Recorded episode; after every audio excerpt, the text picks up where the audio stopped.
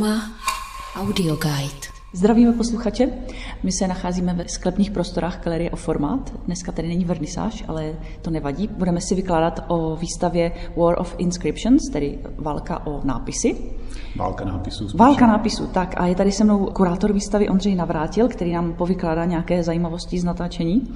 Tak eh, prosím tě, mohl bys nám tedy představit, co za autory k vám přijeli? Mm-hmm. Přijeli k nám dva eh, mladí autoři z ukrajinského Charkova, eh, kteří se jmenují Daniel Revkovský a Andrej Račinský. A oba dva tihle autoři eh, dlouhodobě žijí v Charkově, vystudovali tam, dneska tam pracují jako grafičtí designéři, ale zároveň jsou to také relativně úspěšní umělci, kteří v poslední době vystavovali nejen u nás, ale také třeba v Berlíně nebo v Madridu a samozřejmě účastní se také výstav na Ukrajině. Ty jsi mi ještě říkal na, nahoře, což jsem třeba nevěděla, protože to se tedy dostaneme k tomu konceptu té výstavy později, ale tam jsou nápisy v ukrajinštině i v ruštině a ty jsi mi právě říkal, že oni tedy jsou vzdělávání v ruských školách. Oni pochází z té východní Ukrajiny, která je převážně ruskojazyčná a proto vlastně běžně hovoří rusky. E, nicméně, e, co se týče nějakého národnostního cítění, tak jsou to Ukrajinci, e, proto také třeba svá jména píší v ukrajinském přepisu, a ne v té ruské verzi. A oba autoři jsou tedy z toho Charkova, to je tedy ukrajinské město u ruských hranic, které zažívá ty národnostní třenice a problémy a o tom je ta dnešní výstava která tady má to hlavní téma nějaké ty nápisy, tak když vlastně se vejde do té galerie, tak jsou tam fotografie, pod tím je to tedy přeložené do češtiny a vždycky ten nápis je jak v ruštině, tak v ukrajinštině. A to tedy ale nejsou nápisy, které tam jsou jako kdyby přirozeně, ale sami autoři je tam napsali. Můžeš tohle osvětlit, prosím? Mm-hmm. Jak už tady bylo řečeno, tak eh, ten projekt se týká eh, onoho konfliktu války, která bukla asi před pěti lety eh, na východní Ukrajině. A je to rozděleno na takové dvě části. O jedné části jsme právě mluvili.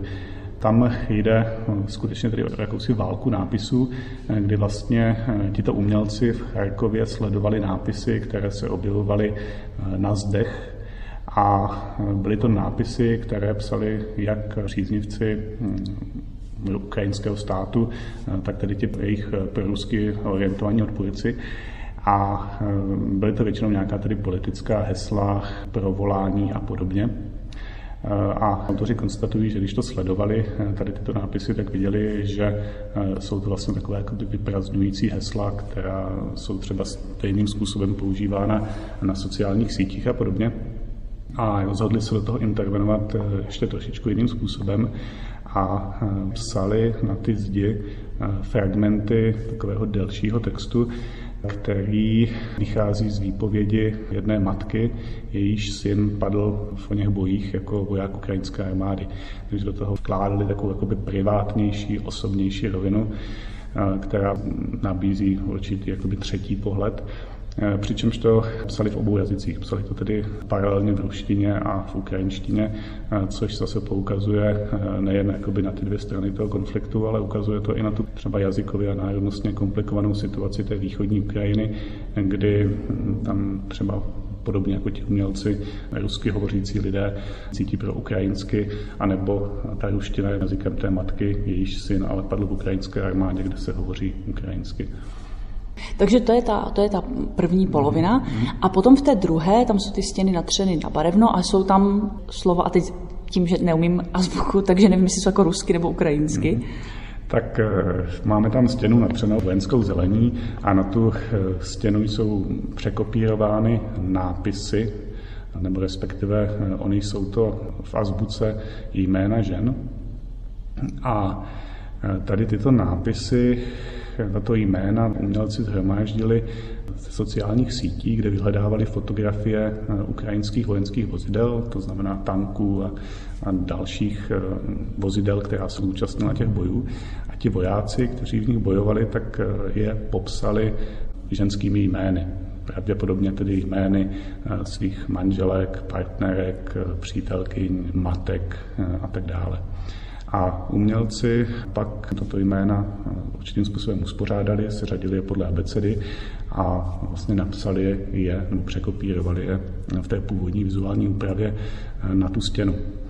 Což si myslím, že najednou vzniká taková jakoby, docela zajímavý kontrast, kdy tam máme ten vojenský vizuál a v tom vojenském vizuálu je seznam ženských men, a zase se to dotýká v podstatě podobného tématu jako ta první část, to znamená takové té jakoby osobnější, privátnější roviny toho konfliktu, kdy ti vojáci jednak se asi snaží skrze tato pojmenování si zachovat jakýsi vztah k té jakoby běžné mimoválečné normalitě.